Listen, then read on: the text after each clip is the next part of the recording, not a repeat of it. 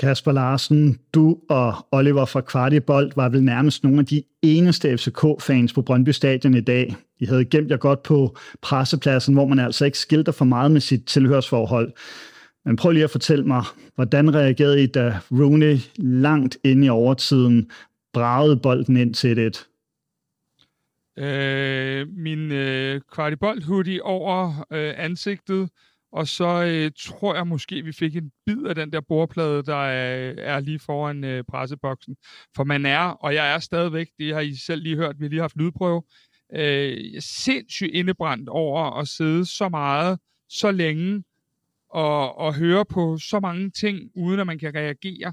Så jeg har det som om, at jeg burde løbe en tur, eller det ved jeg ikke, et eller andet, der var meget værre, fordi man er virkelig indebrændt, men jeg var helt i himlen. Men mit tandsæt sidder ude i pressebordpladen ude på Brøndby Stadion. Og hvad med Oliver? Jamen, jeg faktisk har en lille smule ondt i skulderen, fordi han blev bare ved med at sidde og slå på mig i stedet for, fordi han skulle ud med et eller andet. Så jeg tror, at vi fik den klaret på hver vores måde, men det var nok ikke så kønt i hvert fald.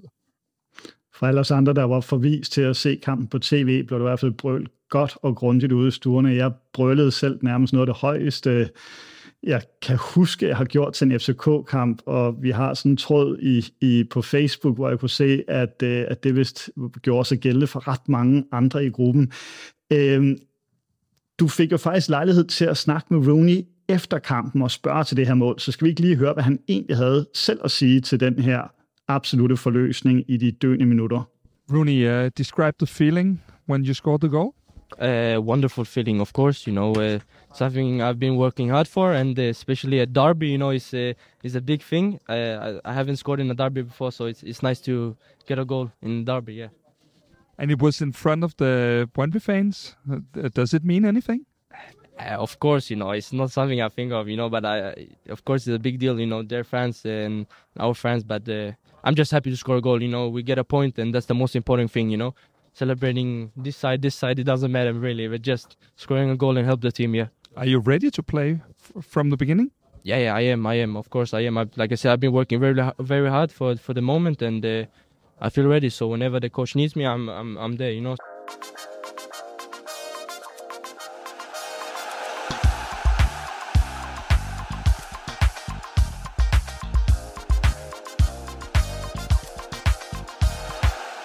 Det var altså tæt på at ende i en katastrofe for FCK på Brøndby Stadion, men det endte med at være Brøndby-spillerne, der stod slukket og tilbage, da Rooney udlignede langt inde i overtiden. Og apropos Rooney, så analyserer vi blandt andet her i dagens udsendelse, om vi kan forvente Rooney tilbage i startopstillingen. Som I lige kunne høre, inden vi gik på jingle, så er han i hvert fald selv klar. En, der desværre formentlig ikke er klar forløbet, det er Nikolaj Bøjlesen. Ham har Kasper også snakket med. Så det store spørgsmål er, hvordan FCK skal overleve det her skadeshelvede nu, hvor vi har mere end et halvt hold ude med skader. Vi har også friske interviews med vores cheftræner Neestrup og med Claesson, der havde svære arbejdsbetingelser i dag som forreste mand. Og dagens tema i dag, det er det nye hierarki i FCK, hvor vi altså har fået en ny ledergruppe. Og så skal vi se, hvad I seere og lyttere har svaret, da vi i ugens 3 spørgsmål spurgte, hvad der for jer er de mest ikoniske fejringer mod Brøndby. Med mig i studiet, der har jeg foruden Kasper også Simon Avolta Andresen. Goddag til dig. Du er U19-træner i AB, og du skal gøre os meget klogere på blandt andet Neestrups mange nye formationer. Vi sender live her på YouTube og på Kvartibolds side på Facebook, og kommer også som podcast. Alt det gør vi i samarbejde med Free, som giver os mulighed for at bringe en masse lækkert indhold til jer derude. Er I flere i jeres husstand, jamen så overvej at samle alle familiens abonnementer med Free Family. Jo flere I er, jo billigere bliver det nemlig. Og så får alle oven i købet Free Like Home og 5G med i købet. Og lad os så kaste os ud i det og se på, hvad er det egentlig, hvis vi sådan skulle starte med at tage 3 ting ud, som vi lærte af den her kamp. Hvad vil I så sige, Kasper og Simon?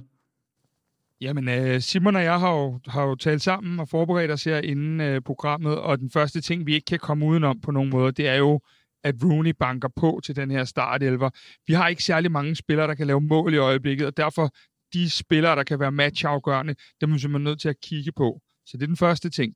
Det næste, vi har kigget på, det er lidt mere med de kritiske briller, at det tekniske niveau var virkelig kritisabelt, specielt i starten af kampen og de første 20-25 minutter. Så det er virkelig noget, de skal have gjort noget ved en vis fart.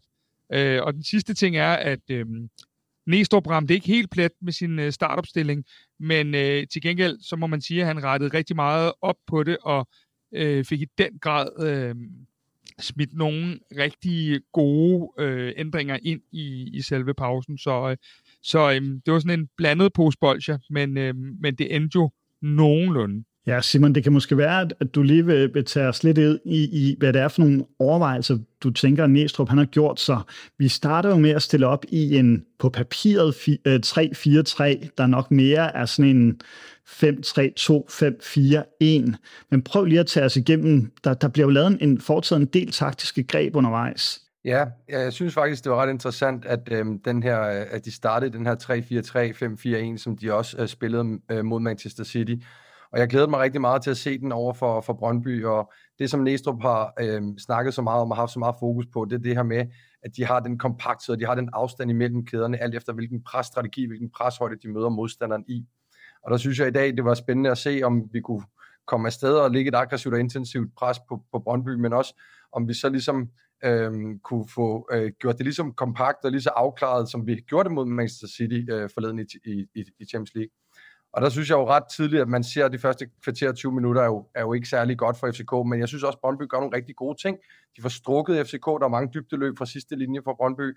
Der er efter 2-3 minutter en pressekvens, hvor det virker til, at vi i tirsdags mod Manchester City havde Neestrup snakket om, at vi var enten fuldt højde, altså i højt pres på dem, eller vi var lavt nede i en blok 5-4-1. Og i dag, der synes jeg også, at vi havde en middelstruktur, der hed 5-2-3, hvor kanterne var længere fremme, og at vores vingbaks så skulle frigive på Brøndbys baks. Men Brøndby gik lavt med deres baks, og så stod de og gav et langt løb fra VK og Jelert på baksen, når de skulle frigive. Og så kom der mange dybdeløb fra Wallis og Hedlund, som strak de her kæder, som gjorde, der blev skabt meget rum. Og det gjorde, at vi simpelthen mistede de første 2-3 pressekvenser, der spiller de lige igennem os. Og så sker der også noget mentalt i og med, at man føler, okay, vi hænger ikke lige så godt sammen, som vi gjorde forleden. Når vi fik bolden, var der tekniske mangler, som gjorde, vi ikke holdt fast i den. Og det vil sige, der begyndte at opstå større rum, og derfor så lykkedes vi ikke helt med den der 3-4-3-5-4-1 i dag, fordi Brøndby også gjorde det godt. Og Kasper, du talte jo faktisk om det her med afstandene, da du var ude og tale med Neestrup tidligere i ugen, altså før Brøndby-kampen, men efter City-kampen. Så vi lige hurtigt tage det klip en gang, så de af jer, der ikke har hørt podcasten eller set videoen, den ligger altså derude, også lige kan følge med i, hvad det var, han sagde. Afstanden er blevet markant kortere, men jeg synes, det er det i de forskellige preshøjder. Og jeg synes jo ikke bare, jeg synes jo både mod AGF i anden halvleg, egentlig også i første halvleg mod AGF, der var vi bare pivringe til det, og gå højt på dem, der spillede lige igennem os, men anden halvleg mod AGF, Morales flere perioder, mod Nordsjælland også de rigtige situationer mod City, men der synes jeg, vi går op og trykker modstanderen højt og spiller med tre på øverste preslinje, men med den samme kompakthed, som hvis vi forsvarede lidt lavere. Så afstanden i holdet, i vores defensive struktur, uanset preshøjde, men også afstanden i holdet, når vi selv har bolden. Det er ret få omstillinger mod et godt Nordsjælland-hold, mod et godt City-hold, som vi har fået smidt i hovedet, og det er også noget, det vi har været inde og pille ved. Ja, og kære lytter, den her lille lydbid, du lytter til nu, den er optaget efter udsendelsen, fordi vi undervejs i vores liveudsendelse får lidt knas med teknikken, sådan så mit spørgsmål lige efter Neestrups interviewbid her ikke kommer med, og desværre heller ikke begyndelsen af Simons svar. Men jeg spørger til, hvordan det kan være, at den defensiv, der fungerede så godt mod Manchester City, den fuldstændig smuldrer mod Brøndby, i hvert fald i starten af kampen. Vi kommer et lille stykke ind i Simons svar, og det beklager jeg meget, men jeg håber, at essensen stadigvæk er med, og i hvert fald, hvad det er for nogle taktiske greb, som Neestrup han laver i løbet af kampen. Den stopper, som spiller ned i trebagkæden, ham får vi lige pludselig flyttet op, så vi har en mand mere i mellemrum, så vi har en mand mere på sidste linje. Det gør, at vi har lidt nemmere ved at komme fra fase 1-2 frem til fase 3, hvor vi så ikke helt er skarpe nok. Vi kommer i nogle gode fase 3-situationer, men jeg synes ikke helt, vi er skarpe nok i forhold til at få dem omsat til chancer. Der er en del indlæg fra halvrum, som ikke rigtig lykkes. som Brøndby også igen er gode til at forsvare felt, de er gode til at falde lavt ned og blokere.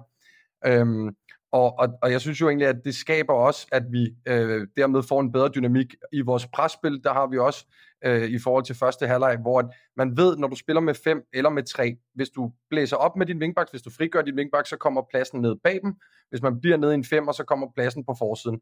Og begge dele er farligt mod Brøndbyhold, fordi Vass, han vil gerne slå bolde fra siderum på forsiden af vingbaks, hvis den er en flad 5'er. Og Hedlund, Wallis, Odi vil gerne løbe ned, Slimane også vil gerne løbe ned bagved, hvis det er en træer, hvor vingbaks er langt fremme. Så jeg synes, man kan sige, selvfølgelig kan man kritisere, berettiget kritisere Neestrup for og den her formation fra start af, men det er også værd at rose, når man så ændrer noget, som man kan, som jeg synes, det er, man gør i pausen. Hvis jeg lige skal spørge ind til det der med de der tekniske fejl, hvad er det, der sker? Fordi den sådan fanmæssige del af mig vil jo bare sige, vi lignede nogen, der var kyste, vi lignede nogen, der var, nu har vi jo snakket meget om drenge og mænd, vi lignede drenge i den første part af vi vinder. Jeg tror ikke, jeg kan huske en eneste duel, og Oliver og jeg, der sad ude på stadion, vi talte, at vi skulle frem i det 23. minut, før vi faktisk har det, der hedder det første etablerede angreb.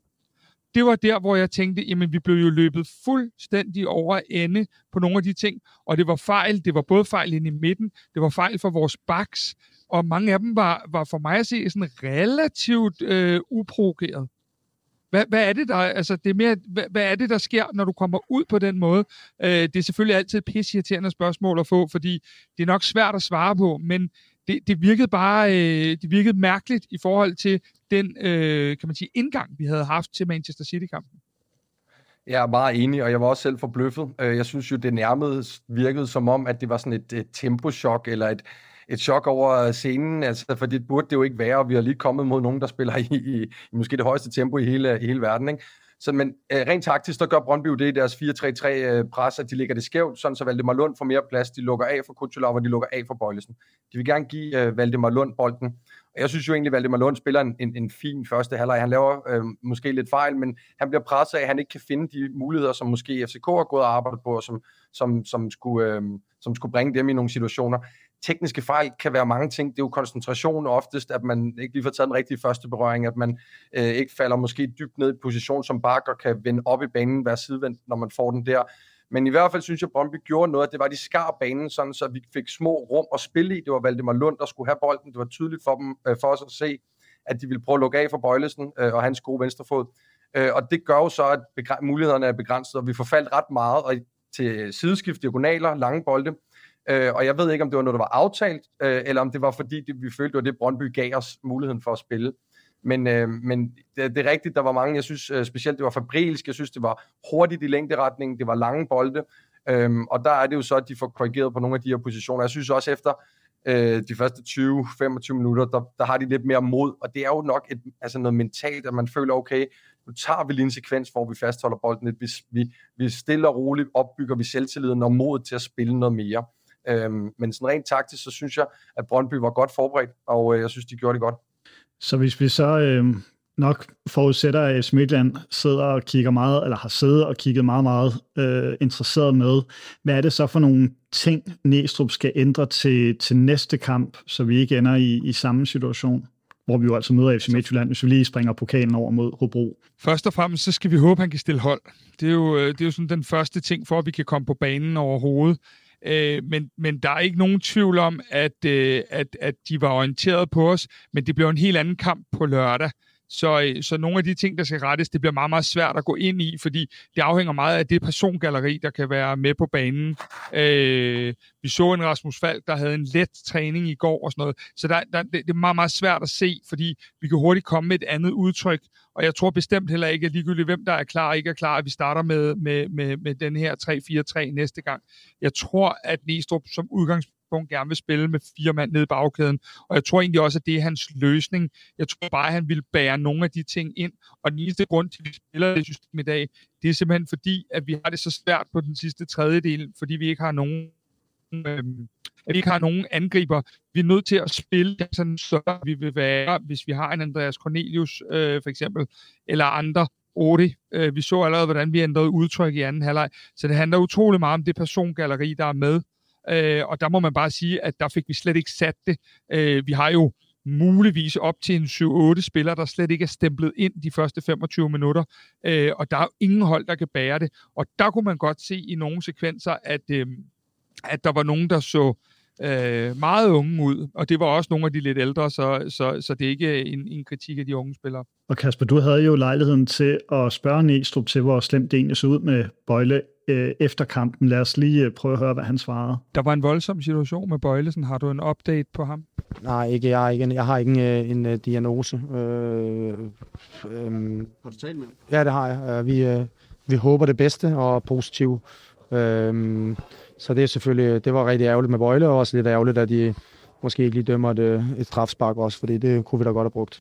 Ja, han nævner to ting her, Neestrup. Både, at vi stadigvæk ikke helt ved med Bøjlesen, og så er der altså også et straffespark, muligt straffespark, der burde være dømt i forbindelse med.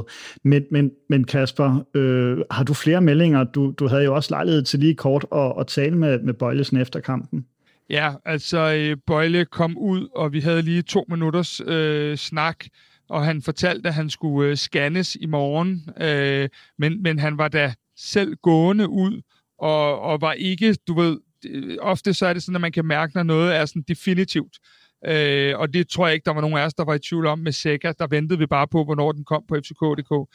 Den her, den kan altså gå begge veje, og Oliver, der var med mig på Brøndby Stadion, er jo også lidt køndig inde i de her ting, og han sagde, at der er altså en mulighed for, at det her, at det ikke er så slemt. Så jeg tror ikke, vi skal male fanden på væggen. Det vi så kan sige er, at Bøjle har jo døjet med de her ting. Han har jo døjet med de her skader omkring knæet også, og så videre. Men umiddelbart lignede det ikke worst case scenario, da vi var derude. Så det er kun at krydse fingre. Det er i hvert fald ikke så definitivt sikkert, som det var med Zeca. Og det vil altså sige, at du siger, hvis Falk også ser ud til, altså kan vi regne med Falk mod FC Midtjylland, eller er det alt for tidligt at sige noget om det? Alt for tidligt at sige noget om. Han var ude at løbe en tur fredag, og var så lidt med ude på banen i går. Der er 6 dage lige nu. Det kan godt være, det kommer for tidligt, men altså lige nu er vi jo nødt til at kigge alle vegne. Og det, der også er problemet, er jo, at de her spillere får jo ikke rigtig mulighed for at komme ud og få de her 14 dage på træningsbanen, som man måske gerne vil give dem. Det er jo sådan lige nu, er du klar, så spiller du også. I kan se, Odi har været ude i noget tid nu, bliver klar, kommer direkte i kamp i dag, gør det for øvrigt fremragende. Så det er jo lidt sådan, er du klar, så spiller du. Og det er jo lidt et problem på mange måder. Og det gør jo også, at man måske ikke kommer ind direkte og spiller med det overskud, man jo normalt skal spille med, når man kommer ind og skal spille Superliga-fodbold. Og det er selvfølgelig en lidt hård kost, men desværre også en nødvendighed i øjeblikket. Og i dag bliver løsningen jo så blandt andet at skifte ud, sådan, så vi spiller med Dix inde i midterforsvaret. Men hvad med Vavro? Hvor lang tid frygtes han ude? Vi har ikke set Vavro på anlægget, siden han skadede. Forstået på den måde, at han selvfølgelig er der, men er i gym. Så Vavro kan jeg næsten godt melde ude af såvel Midtjylland som Sevilla-kamp. Så hvad er dit umiddelbare bud her nu, hvis vi altså skal se frem mod lørdagens kamp mod FC Midtjylland? Hvem kommer til at være i bagkæden? Ja, men hvis jeg lige skal slukke alt muligt her, så kan man sige, vi skal jo også huske på, at en David Rutscholava render faktisk også rundt, der er skadet. Han spiller bare.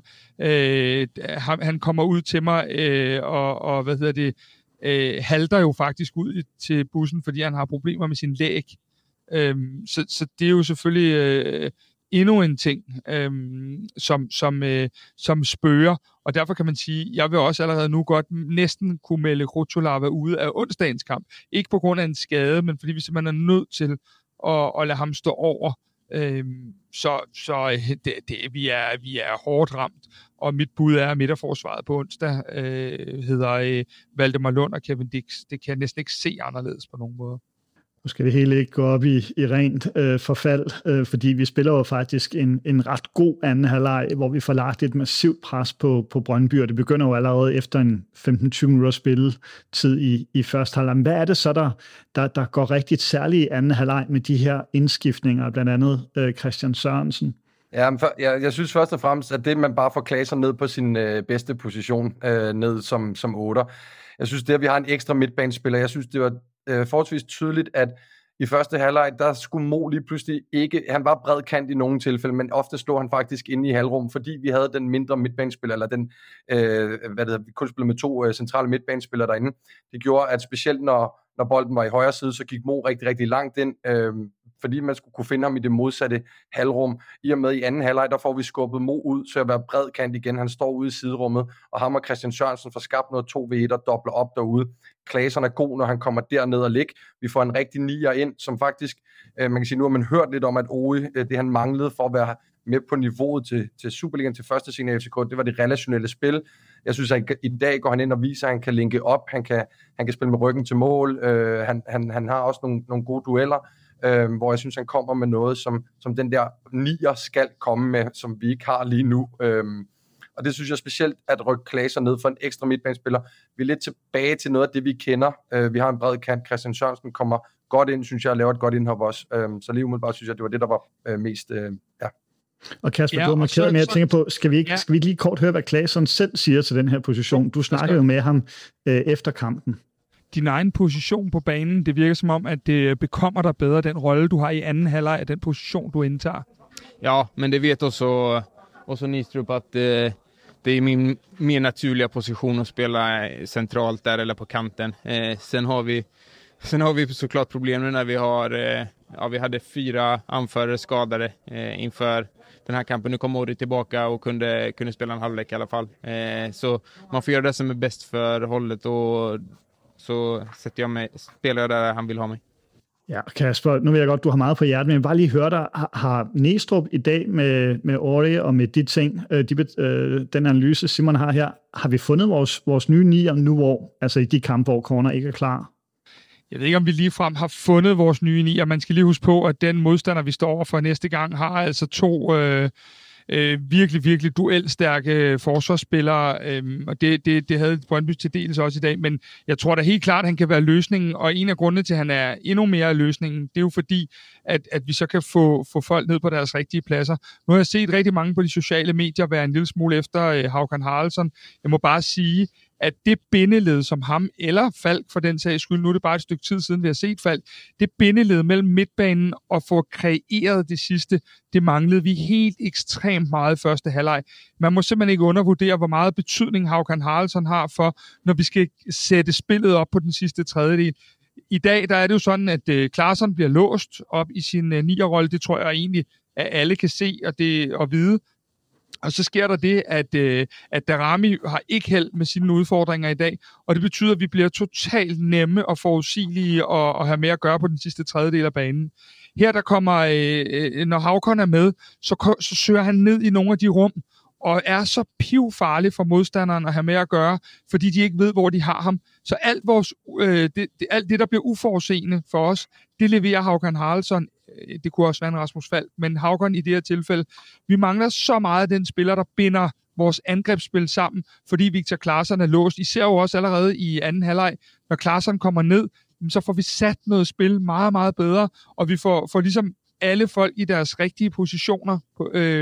Vi får en rigtig nier, vi får en rigtig playmaker som Claesson, vi får i det hele taget bare mere gang i det, og der er jo dele af anden halvleg, der ligner en lille smule powerplay, hvor vi virkelig fastholder angrebene rigtig lang tid op på deres banehalvdel.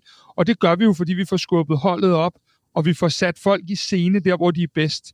Og det er en rigtig, rigtig væsentlig ting for, at vi bliver ved, og så gudskelov også bliver belønnet til allersidst. Og apropos belønning, så kommer Rooney jo ind og gør også en forskel. Der kommer lige pludselig, i hvert fald fra der, hvor jeg kunne se på tv-pladserne hjemme bag skærmen, kom der lige pludselig noget mere liv over offensiven. Men Simon, hvis jeg skal sende den over til en måske ikke helt lige så stor FCK-fanboy som mig og Kasper, så hvordan så du Rooneys betydning altså i kampen? Jeg så det som en stor betydning. Helt oplagt selvfølgelig, fordi han går ind og scorer det udlignende mål. Men jeg havde faktisk håbet lidt på forhånd, at vi måske havde set Rooney fra start i dag. Jeg synes, han er en fremragende spiller. Og jeg synes, han bringer jo noget af det der ekstraordinære. Altså, man kan måske diskutere, om du er bagud 1-0, og du skal begynde at tage den ned bag om støttefoden fra luften og sådan nogle ting, ikke? Men det er jo den type spiller, han er. Han spiller jo sikkert meget på intuition, og han er jo teknisk rigtig, rigtig dygtig. Så jeg synes, at det der med, man kan sige, at man havde haft en, altså ikke et ondt ord om Isak, men jeg synes jo, at Rooney kommer og bringer noget af det der ekstraordinære. Og jeg tror, hvis vi kommer tilbage til at snakke om, hvorfor Rooney måske ikke har spillet så meget, eller ikke starter inden, jeg tror også, at Champions League-kampene har vist lidt af det her med hans defensive positioneringsevne, hans evne til at løbe retur, den der smalle, kompakte 4 midtbanekæde, han så i så fald skulle have spillet på i en for eksempel City-kamp. Det ville han ikke have været god nok til at løse defensivt. Jeg tror, det er derfor, man måske venter lidt, og nu tager jeg måske lidt forskud på nogle pointer, men jeg synes, i dag er han rigtig god. Altså, det er klart, han er udfordrende. Han har også den, der han lige vipper ud til Kevin Dix, hvor Kevin Dix så får spillet den ind til Claesson på den chance, vi skaber der. Han er inde og dribler lidt og tager nogle 1v1, og så er han jo iskold, da han endelig får chancen der 8 minutter ind i overtiden. Men noget af det Neestrup, han også talte om efter kampen, det er jo det der med, hvornår man bringer Rooney. Fordi noget af det, vi også skal huske, er, at nogle af de gange, hvor Rooney bliver bragt lidt tidligt, der har det virket som om, at der har været en lille smule udfordring, en lille smule med tempoet. Og nu kommer han ind lidt senere i kampen, hvor at folk er lidt mere møre, og han så har mulighed for der at præge det mere. Så det er ikke sådan... utvetydigt bare, at nu skal Rooney spille. Jeg ved godt, det er den overskrift, der bamler, fordi han har lavet 2 mega gode mål i 2 kampe. Men det er også noget med nogle gange som træner, det ved du meget bedre, end jeg gør, Simon, at kigge på, hvornår det er bedst at bringe de her. Fordi vi har også haft et problem med, at vi ikke har kunne vende kampene nogle gange, fordi vi simpelthen ikke har haft de muligheder derude.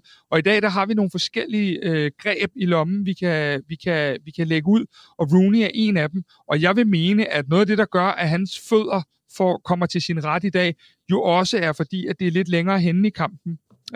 For havde du startet med en Rooney og en Darami, jamen så har du altså 2 spillere, som, og det er sagt med den største kærlighed til dem begge to, fordi det er jo nogle af de 2, vi gerne vil se spille. Så har du 2 spillere, der ikke kan forsvare. Og der skal man også nogle gange lige tænke over, har vi som hold råd til det lige nu, hvor at vi struggler med nogle andre skader og ting og sager. Det lignede, at vi havde rigeligt at gøre i første halvleg, og jeg tror, Rooney var blevet spist i første halvleg, hvis han havde været med. Han havde ikke kunne sætte sit aftryk på kampen. Så presset, som vi var, så stresset, som vi var, det tror jeg simpelthen ikke.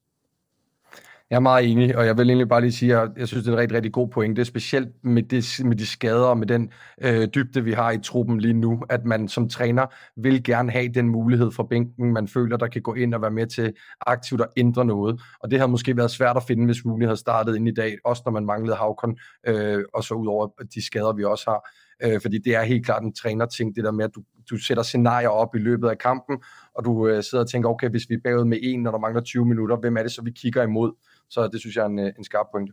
Så fanspørgsmål må være, igen, hvis vi lige ser bort fra Hobro-kampen og kigger på lørdagens Superliga Brag mod FC Midtjylland i Parken. Skal Rooney starte inden der, eller skal han igen have den her lidt joker-rolle, når FC Midtjylland forhåbentlig har kørt lidt møre? Jamen, det er jo et åbent spørgsmål, og det handler jo ligesom også om, hvilket persongalleri du har til rådighed. Altså, vi får nok svaret på onsdag i hvert fald, fordi jeg vil jo mene, at Rooney, han helt klart skal over og spille på onsdag. Han har friske ben, han er klar til det, og så tror jeg, vi skal kigge lidt på, hvis han ryger ud efter en time på onsdag, så er det nok, fordi man har nogle planer med ham allerede lørdag. Men generelt, så er jeg ikke sikker på, at Rooney nødvendigvis starter, men han er da helt sikkert i spil. Men igen, det kommer an på, hvem har smidt krykkerne i morgen på den måde, ikke? Og Simon, hvis du sagde, at du havde egentlig ønsket at se ham fra start i dag. Man kan også godt forstå Neestrups disposition. Vil du, afhængig af skadesituationen, lad os sige det de samme, han har til rådighed, vil du så starte inde med Rooney på lørdag?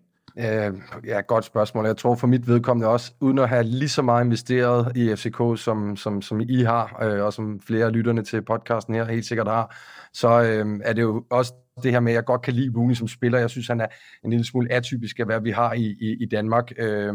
Så det er ligesom meget sådan en beundring over for ham, at jeg gerne vil have ham til at starte, fordi der er selvfølgelig en masse hensyn, som FCK og Neestrup skal tage, som jeg ikke tænker over, når jeg tænker, at jeg gerne vil se Rooney så meget som muligt. Det er et godt spørgsmål. Nu har Haukon jo også med igen. Altså jeg synes, det er virkelig en god pointe, som Neestrup kommer med i forhold til at kunne bringe ham. Og hvis der er flere spillere, der bliver klar, hvis Corner nu også bliver klar, det ved jeg også, der er lidt snak om, han måske gør, så kan det jo godt være, at man siger, så er der nogle andre, man kan bringe for bænken, som også kan give det Rooney gav i dag, og så kunne man godt starte med ham. Men ja, det er et svært spørgsmål at svare på. Der er en spiller som Isak også, vi måske lige skal have ind over den snak, fordi Jeg synes, at de seneste kampe har vist mig mere og mere, at Isak, han er ikke kantspiller, og bliver det sandsynligvis heller aldrig i FC København. Når han bliver rykket ind i midten, det gælder egentlig både i City-kampen og også i dag, så er han bare så meget mere involveret og så meget bedre på kuglen. Og der må man bare sige, at hvis vi lige også er nødt til at nævne den chance i første halvlejs overtid, hvor at kantspilleren Isak får en gylden mulighed for enten at sparke den ind, det skulle han så aldrig have gjort, men havde lagt den på tværs til Mo, så havde kampen kunne få en helt anden drejning. Og der må man bare sige, Isak har ikke farten, og han har ikke, evnerne, som jeg ser det, som at være kantspiller. Han skal ind og være involveret, han skal ind og være flowspiller, han skal ind og være FC Københavns Christian Eriksen, god på sin touch, god på bolden, med gode muligheder, når han kigger frem i banen med sine gode afleveringer.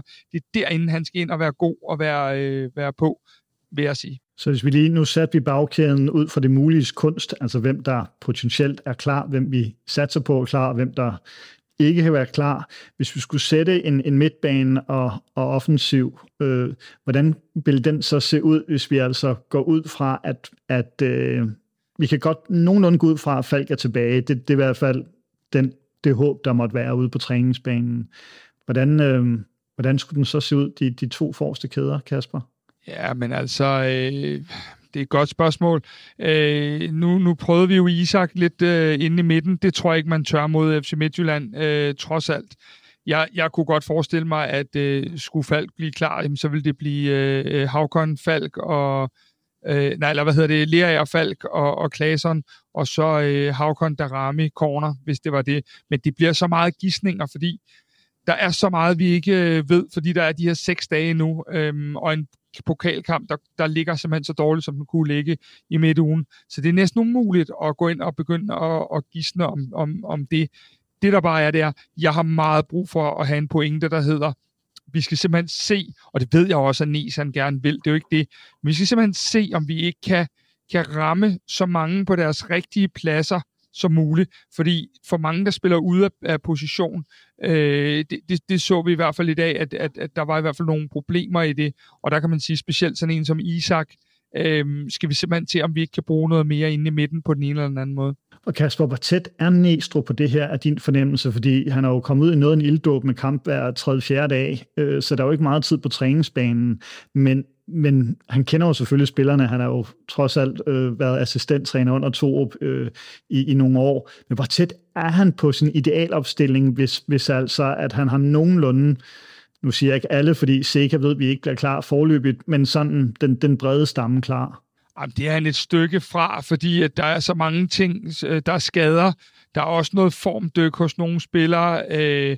Så han er, altså, vi kommer ikke til at se det, du vil kalde Neestrups idealopstilling. Jeg tror for det ord er for mig i hvert fald dødt. Jeg tror, det er noget, man talte om for 5 år siden. Jeg tror, at man skal til at stoppe med at tale om det. For der er så mange forskellige typer af artede kampe, at det er nogle forskellige spillere, der er brug for, og nogle specielle mekanismer, der træder i kraft alt efter, hvordan du vil spille. Men jeg tror, der er et stykke vej, fordi der er nogle spillere, der ikke der på ingen måde har performet, og der er nogle spillere, der kommer ind og skal spille, selvom de lige har været skadet. Så jeg ved ikke, Simon, hvordan du ser det. Jo, og lige i forhold til det her med opstilling og formation, der synes jeg, det er interessant, fordi jeg synes jo, at det er meget, meget, meget enig i, at i moderne fodbold, så er det flydende, og der er spillestiler og filosofi, og hvad man ellers kalder det, der er det baseret på principper, og et udtryk er baseret på, at vi for eksempel gerne vil presse højt, og så have bolden, og det kan man have på forskellige måder i forskellige formationer. Og det er også derfor, jeg synes, at det var faktisk ret befriende. Jeg synes, det var fedt at se ham stille op i 3-4-3, både i tirsdags og i dag, fordi først og fremmest, så må det at vælge information jo være, at man skal placere de spillere, man har i sin trup, på de bedst mulige, eller give dem de bedst mulige situationer for at få succes. Og så har han jo, og så selvfølgelig også i forhold til modstanderen, hvordan læser man modstanderen. Og der synes jeg jo specielt, at vi i Danmark har en landstræner, der går meget op i det her med, at han kan finde på at skifte formation fra kamp til kamp, også inden i kampe, ligesom Neestrup gør i dag. Og jeg synes simpelthen, det er der moderne fodbold er nået til, at ens udtryk og ens filosofi er båret af nogle principper, og ikke en bestemt formation. Så den pointe, synes jeg, er rigtig god. Og i forhold til, hvem der så lige spiller hvor, så synes jeg også, at jeg ser et FCK-hold med rigtig, rigtig mange dygtige, gode mellemrumspillere, hvor man er tre på midtbanen, fordi det giver mere naturligt det her med, at vi kan få isoleret nogle kanter i noget 2v1, når baksene kommer med, og så kan vi få nogle halvrumsløb fra otterne, og en stor, stærk angriber forhåbentlig, når corner er klar igen. Ja, og så er der, Andreas, en ting i forhold til det, du gerne vil efterspørge her. Jeg kan se rigtig, rigtig mange kvaliteter i Marcus Damenic, men et af problemerne i dag, som jeg ser det, det er, at vi de der første 20-25 minutter, der får vi simpelthen ikke sat os hårdt ind i duellerne, og et af de problemer, det er netop, at Marco har det problem i dag, at han kommer simpelthen ikke hårdt nok ind i de her fysiske dueller, og det lider vi voldsomt under, fordi han jo netop ligger som bølgebryder, og kommer ligesom. Altså, jeg synes, vi er lidt ude i den situation, som vi snakkede om sidste år også. Der er nogle spillere, fordi Stamenic er inde i en sindssygt god udvikling, men der er nogle spillere, der simpelthen er nødt til at spille for meget lige nu. Og det vil sige, at de pauser, vi skulle give ham lige nu, for at både få tanket op fysisk, men også måske at tage nogle af alle de her indtryk ind, dem kan vi ikke give ham lige nu.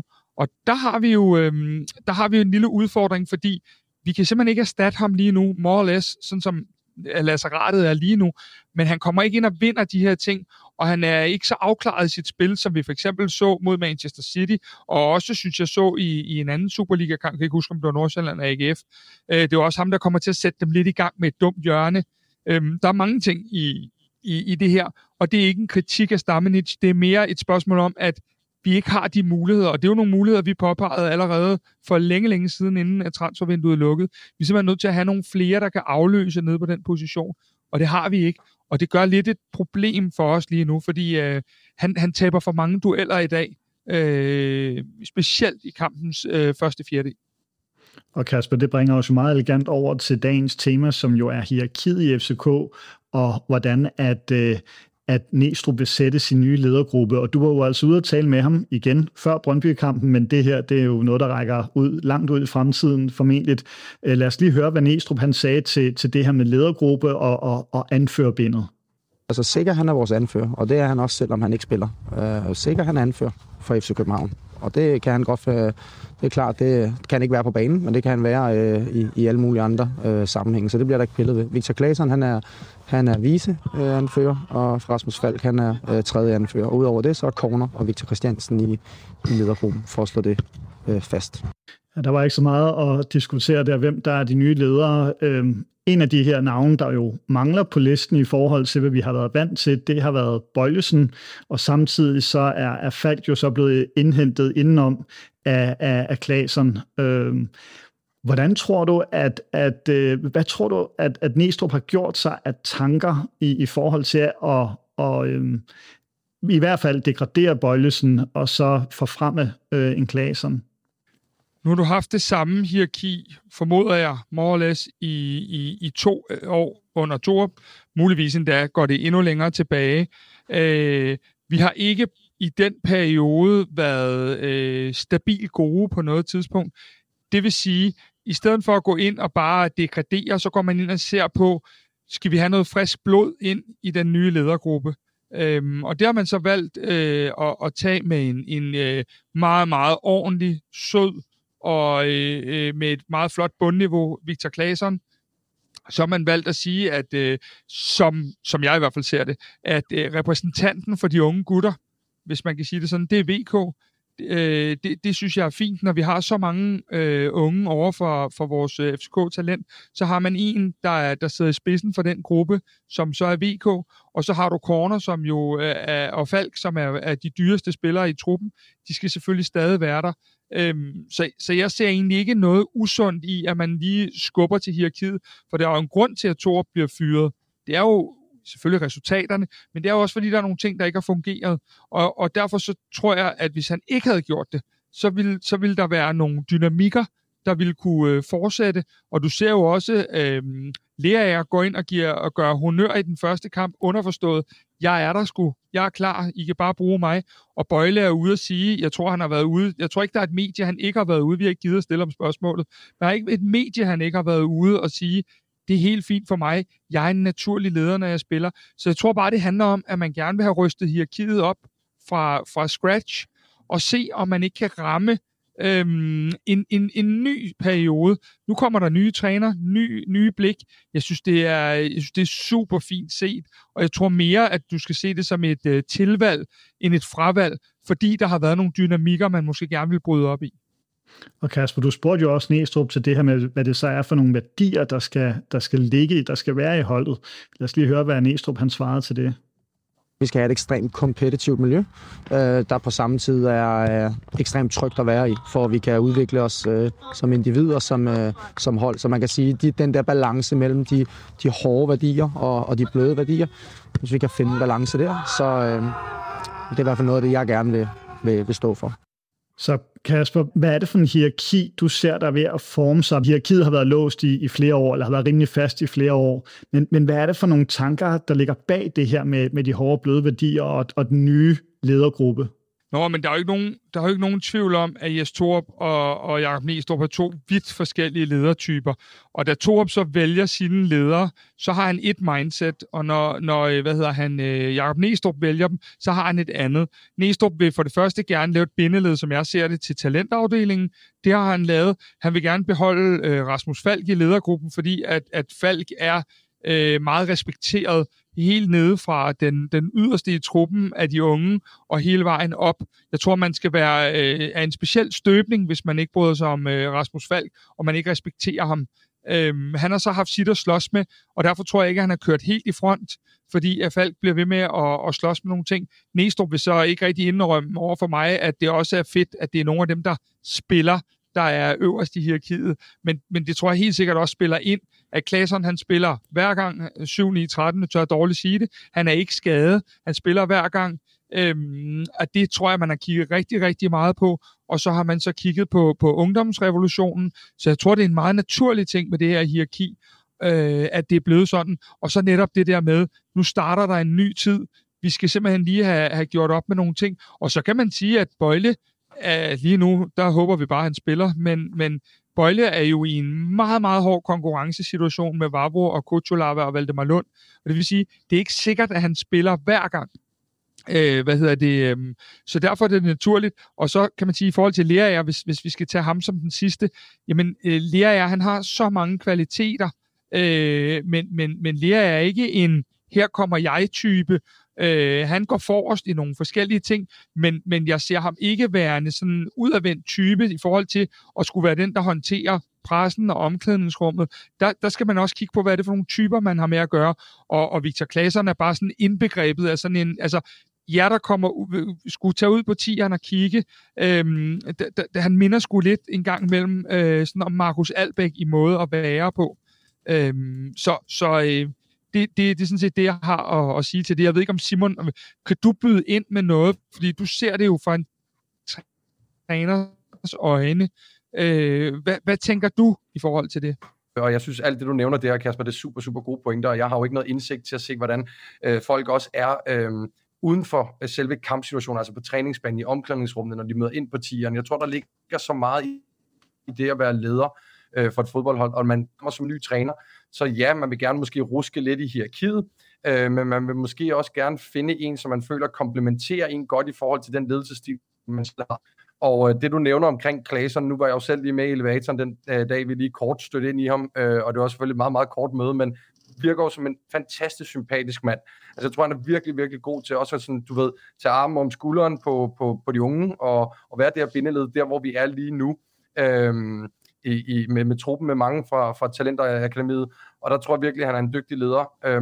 Og så er der det her som træner, nogle gange behøver man heller ikke altid at give bindet til den, der måske med sit spil er den mest, altså den største leder. Altså Lejær, han er jo med sit spil en leder på banen. Bøjle kan også være en leder med sit spil på banen. Og nogle gange, så er det nogle andre dynamikker, der gør sig gældende. Det er ikke kun spillet på banen, det er, hvad der sker i omklædningsrummet og de her ting. Og der har vi jo ikke... Jeg har i hvert fald ikke indsigten til at vurdere, om det er rigtigt eller forkert, men jeg kan godt genkende det her med, at man som træner overtager, og man så dermed en enkelt lille ændring. Det er jo det, der nogle gange kan være med til, at man også skaber en ny dynamik i en gruppe. Men Simon, der kan jo også være en anden ting, der gør sig gældende her, fordi det kan også handle om, at man nu er det jo tit sådan, når vi har tabt, så råber folk, der mangler ledere på holdet.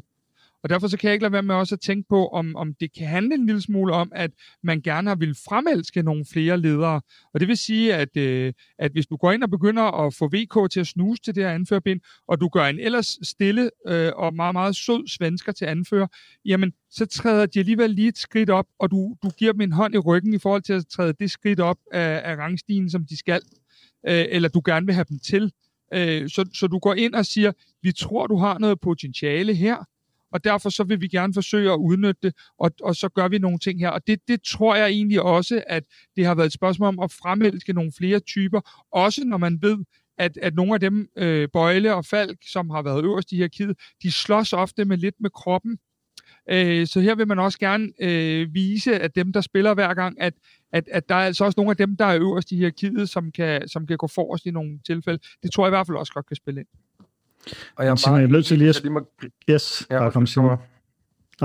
Ja, min pointe var egentlig bare det her med, at det var det, jeg tror, du kunne formulere lidt tydeligere, end jeg selv gjorde, at man nødvendigvis ikke altid giver bindet til den, der er den åbenlyst bedste leder, men måske den næstbedste eller den tredje bedste, netop som du siger, for at prøve at dyrke det, udvikle dem som ledere, og det tror jeg, du fik formuleret lidt tydeligere, men det var også egentlig også det, jeg havde som pointe her. Men Simon, hvad skal man passe på? Det er jo ikke en lille ting at lege med et hierarki, og det er jo et, der både kommer naturligt, men som træneren jo altså også er med til at sætte.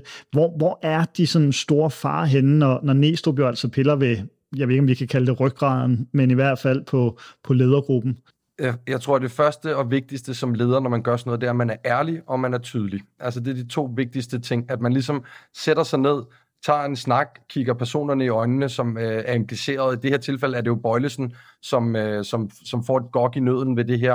Og jeg går ud fra, at den snak blev taget inden City-kampen, hvor Claesson han bare bindet. Og man må sige, at den præstation, som Bøjlesen leverede imod City, den gav jo så også svar på tiltale i forhold til, at han var 100% professionel og gik ind og passede sit arbejde.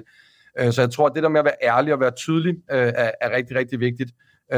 Fordi ellers så... Der har jo været nogle episoder i Superligans historie de sidste år, hvor så der blevet skiftet anfører på et taktikmøde lige inden kamp, og nogen, der er blevet fortalt lidt bag om ryggen. Og det her med, at man ligesom måske både over for de implicerede, Bøjlesen i det her tilfælde, men også over for truppen, kigger dem i øjnene, står op for det og siger, det er sådan her, det er.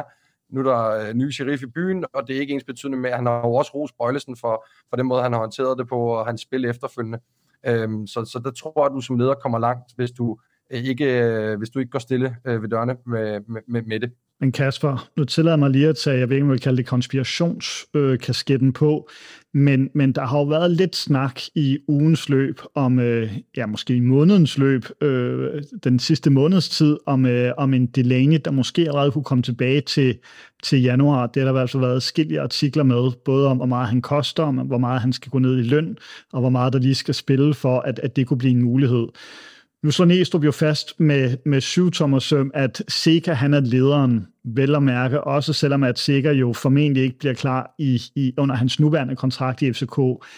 Er der en Delaney, som Neestrup allerede måske nu er på vej til at gøre lidt plads til i sit hierarki? Og jeg ved godt, jeg vil ikke kalde det måske konspiration, men så i hvert fald spekulationskasketten, jeg har på nu her. Nej, det tror jeg ikke. Jeg tror, at Neestrup har været meget klar i spyttet omkring, at det handlede om 7-8 kampe, der var tilbage. Jeg tror simpelthen ikke, man kigger længere. Alt, hvad vi laver i FC København lige nu, ikke når vi kommer op på sportsdirektørniveau og så videre, men det gør vi for at lave damage control, for ligesom at se, om vi kan holde den der snor i førstepladsen og alle de her ting. Så til vinter, så tager vi på træningslejre. Vi ser, hvad der sker. Vi kører derudad med nogle forskellige ting, og så kommer Delaney måske, og så videre, og så har vi en ny situation. Men lige nu, der handler det om, hvordan tingene fungerer på den korte bane, fordi hvis vi begynder at tænke langsigtet lige nu, så mister vi fokus, og det har vi sgu ikke særlig meget råd til, som tingene er lige nu. Men en, der i hvert fald skal tænke langsigtet, det er jo PC. Så hvis vi lige tager PC-kasketten på, så må man sige, hvad er det for en opgave, han står overfor?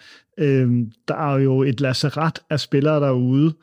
Vi virker enormt tyndt besat, og det er jo det mulige kunst hver gang, at Neestrup skal sætte hold. Så hvad er det for en opgave, han står overfor her de kommende måneder? Den er med stor. Den er stor. Jeg tror, du skal starte med at udvide programmet lidt, hvis det er, fordi der er virkelig meget her. For det første har vi nogle spillere, vi åbenlyst ikke stoler på. Og der kan jeg jo starte med at nævne Babacar. Babacar er ikke i truppen i dag, og det kan der være mange grunde til, men han er ikke i truppen. Vi har ikke nogen angriber. Han er den, der er købt ind til at være på en eller anden måde være første angriber i januar måned. Han er ikke i truppen i dag, selvom vi hiver en Noah Sasa op for U19-holdet. Vi hiver en William Klem op for U19-holdet. Derfor, han er færdig i FC København. Så der er jo allerede en ting der med ham og måske et par andre. Nu så vi Majers fik ophævet sin kontrakt. Men der er nogle spillere, dem vi ikke tror på, de skal væk, fordi det er ikke godt for et omklædningsrum, og det er ikke godt for en trup. Så dem skal vi prøve at se, om vi kan få skippet. Så skal vi have et overblik over skadesituationen. Hvordan ser den ud, når vi starter op igen? Og så bliver vi nødt til at kigge ind i, om der er nogle ting, vi skal... det er jo noget af det, jeg hader at sige. Men er der et lille generationsskifte, der skal til at ske nu? Hvordan ser det ud? Nu ved vi ikke, hvordan Bøjle har det. Hvis han er ude et år, så er det jo også virkelig, virkelig kritisabelt. Hvis han har sluppet med skrækken, jamen, så er vi videre der. Vi har en Valdemar Lund og en Rooney, som skal til at overveje, skal de blive der i forhold til deres kontraktsituation.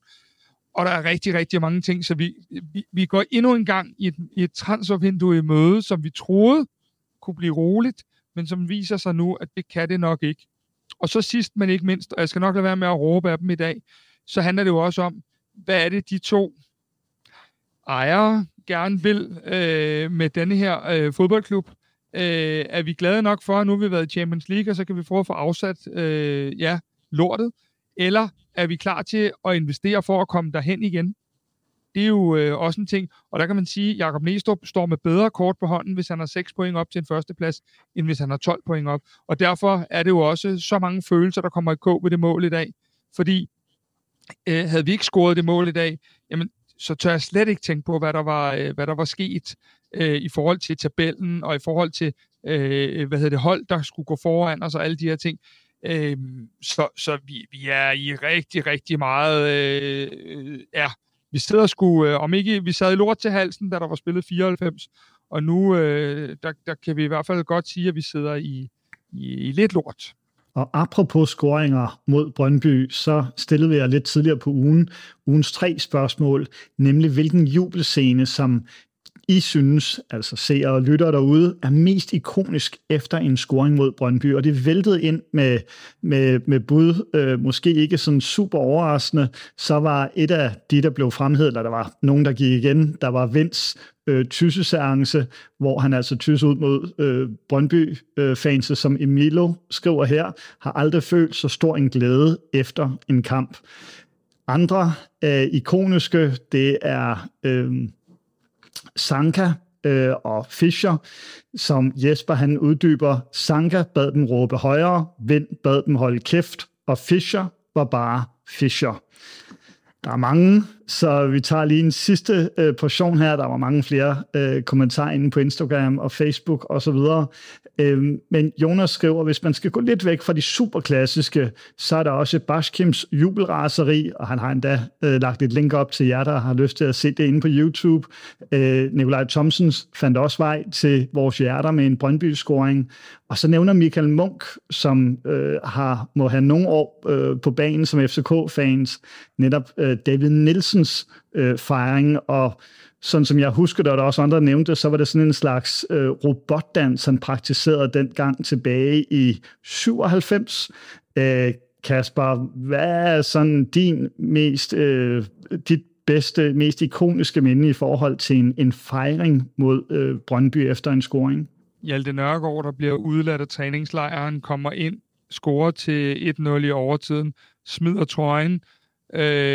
Hans Bakke, der står ude på sidelinjen, som den eneste er fattet og rolig, og beder folk om at indtage nogle positioner, fordi der manglede et minuts penge endnu.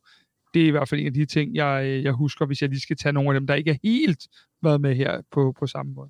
Hjalte Park, der er mange gode minder.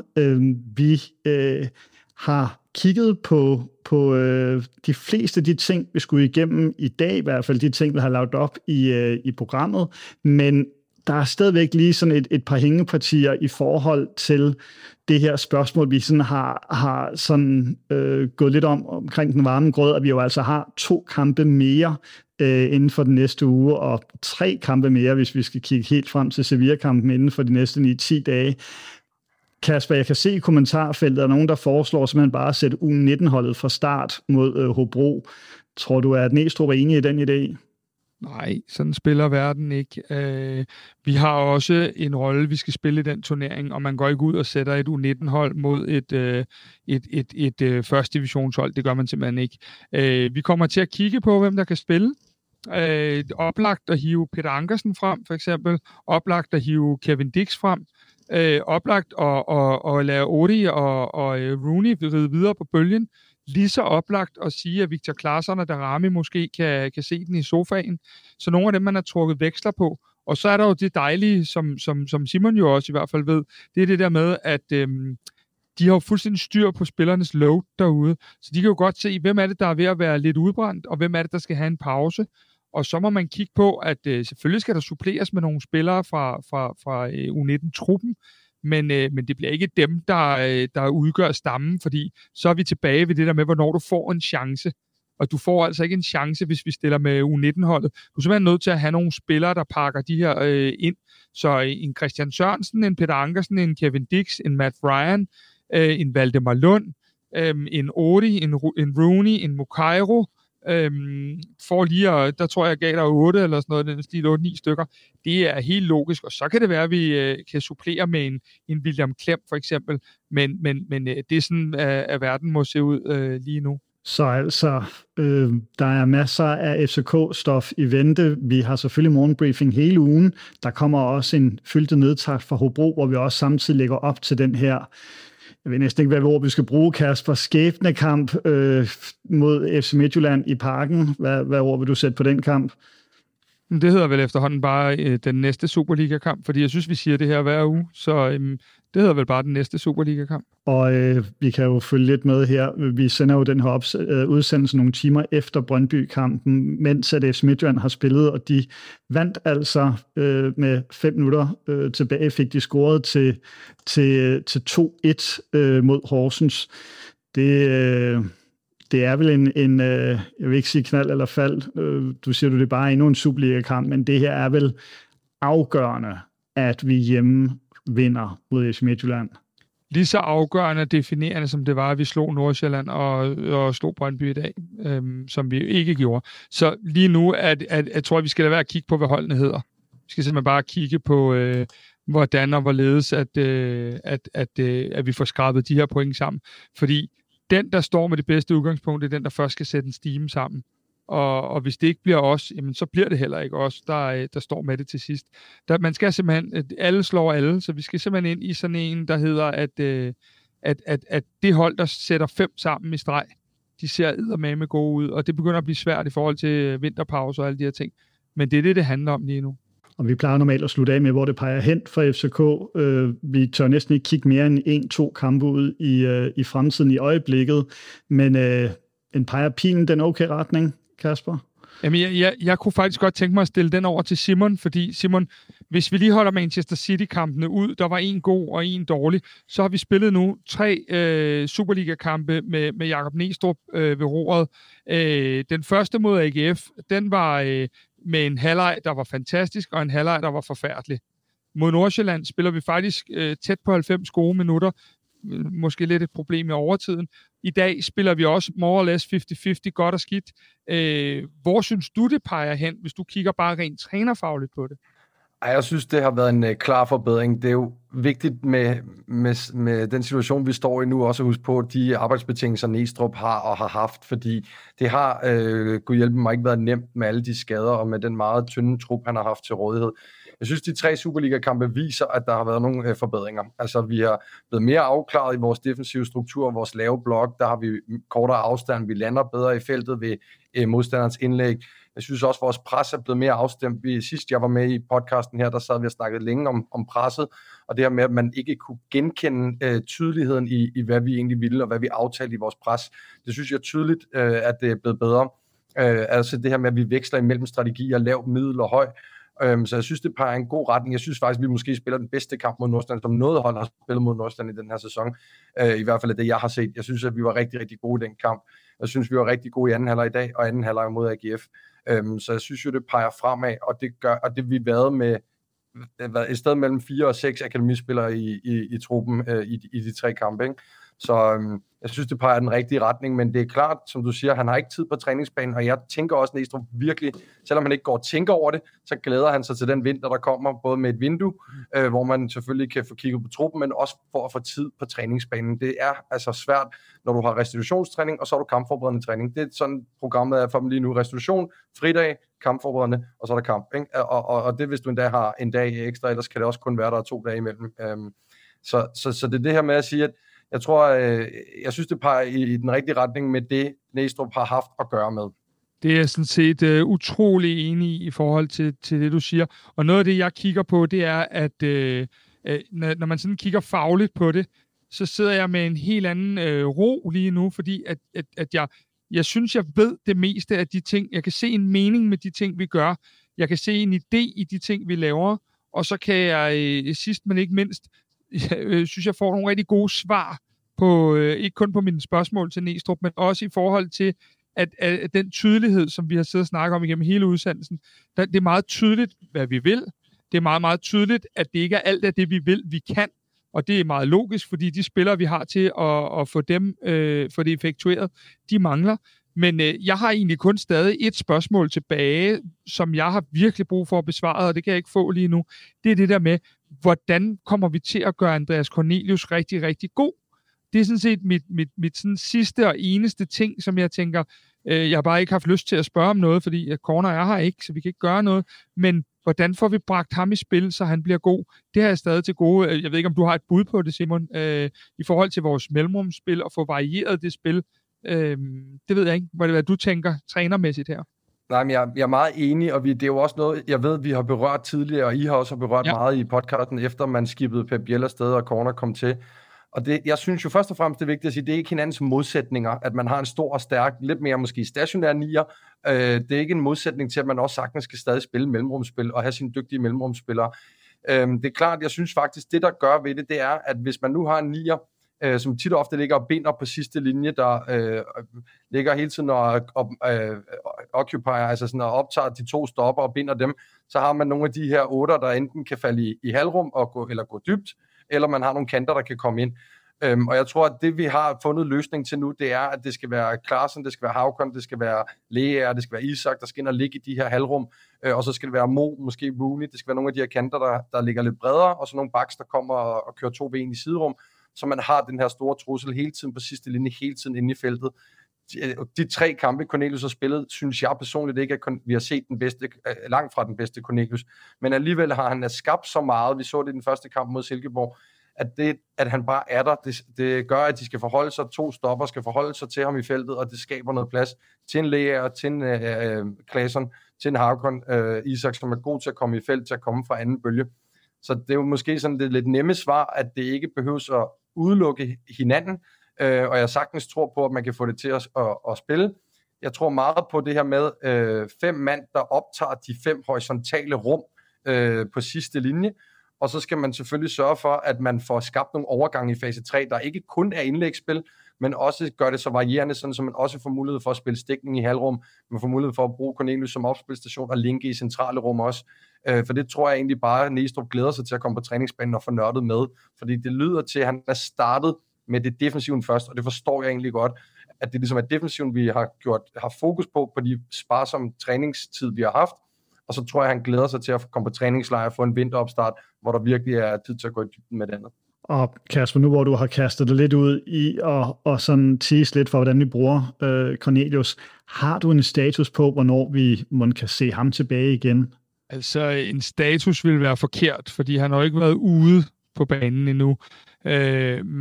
Men i og med, der blev sagt cirka 14 dage, så har vi jo et fromt håb om, at han kunne være klar på lørdag. Men skulle han ikke være det, så er jeg lidt mere rolig i den henseende, at Haukon er klar igen. Og det gælder lidt de samme principper mod Midtjylland, at de har deres 2 meget fysiske midterforsvar, så de vil heller ikke bryde sig om, hvis det er, at vi kan løbe og have en masse løb rundt omkring den, og de ikke ved, hvor de skal placere sig i forhold til Haukon. Så bare det, at vi i hvert fald ved, at vi får Haukon med, det gør mig glad. Og så synes jeg også igen det der med, at Ori nu fik vist, at han også er en, vi kan begynde så småt at regne med. Neestrup sagde til mig efter kampen, jamen han er jo bare den næste. Altså underforstået, at det er den næste, I skal begynde at kigge på, fordi han kan også komme i spil. Og det er jo interessant, fordi det virkede som om, at han var lidt længere væk for en måned siden. Han har taget nogle rimelig store skridt på nogle af de ting, som Simon også er inde på i udsendelsen.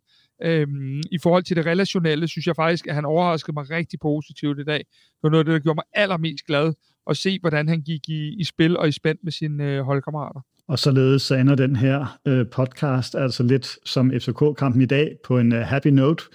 Du markerer lige, Kasper, inden jeg begynder at runde her. Ja, det gør jeg, fordi den får fandme ikke lov til, og jeg skal have lov. Nu har jeg været indebrændt i 2,5 timer. Jeg vil bare lige sige, at nu er der rigtig meget snak om fanballade, og der er rigtig meget snak om det der med at opføre sig ordentligt. Stor ros for den sektion 12, demonstration, der var i dag, som er forløbet ganske fredeligt og roligt, uden nogen som helst former for problemer. Tusind tak for det. Super fedt. Jeg synes ikke, det var det mest velvalgte sted, men fint. Men, og nu kommer den, så bliver jeg også nødt til at sige, at så fortæller man, at der er 100 brødne kar ude i Brøndby, der laver noget ballade en gang imellem, som hedder det ene og det andet.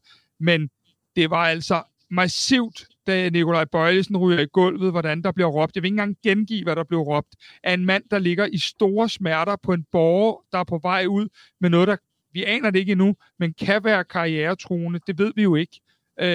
At man så har behov for, og det var ikke 100 eller 200, at kalde ham de ting, man gjorde. Det var uanstændigt og pinligt, og det er i hvert fald ikke noget, der fordrer, at vi skal til at kigge mod andre tider i forhold til fodboldfans. For det der, det var plat, barnligt og pinligt, og det er en kæmpe ommer fans af Brøndby IF, der havde det behov. Og således så undlod vi at gå ud på en happy note og gik ud på endnu et rant fra Kasper, men godt, du fik luft for det. Og man kan sige, at hvis man skal finde noget positivt ved Brøndby-fansenes opførsel i dag, eller mangel på samme, så havde de i hvert fald ikke døde rotter med til dagens kamp, som de havde for 5 år siden. Så et lille nyk opad, men jo på ingen måde i orden, hvad der blev sagt på Brøndby Stadion. Jeg kan så sige for os, der sad bag tv-skærmene, jeg hørte ikke de ting, der blev råbt. Så man kan det mindste sige, at hvad der blev sagt på stadion i den henseende, blev nogenlunde på stadion, i hvert fald for tv-seerne. Undskyld. Nu er vi i hvert fald blevet det klogere, Kasper. Også tusind tak til dig, Simon Andresen, for at gøre os meget klogere på ikke bare FCK nu og her, men altså også FCK lidt ind i en fremtid, hvor vi forhåbentlig har flere spillere, eller Neestrup har flere spillere til rådighed. Det kan næsten ikke, altså vi kan næsten ikke have færre spillere til rådighed, end vi har lige nu. Men der bliver brug for dem. Det gør der også for vores stemmer, fordi vi er altså tilbage, eller Kasper er tilbage med morgenbriefing hele ugen. Vi har altså en nedtak fra Hobro-kampen, vores pokalkamp midtuge onsdag, og så er der altså direkte op til optakt, eller det er en kombineret udsendelse, nedtak for Hobro-kampen og optakt til FC Midtjylland-kampen. Og hvis mit stemmebånd skal holde til det, så skal jeg slet ikke begynde at nævne om, at vi smutter afsted på næste søndag til Sevilla, hvor der bliver et tæt pakket program. Men der bliver masser af analyse, masser af bold og forhåbentlig masser af glæde sig over. Ha' det skønt. Tak fordi I lyttede med, og også tak til 3 og Free Like Home for at gøre alt det her muligt, i hvert fald alt Superliga-dækning. Ha' en skøn aften derude, og tillykke og tak til Rooney for at gøre vores aften noget mere sjov.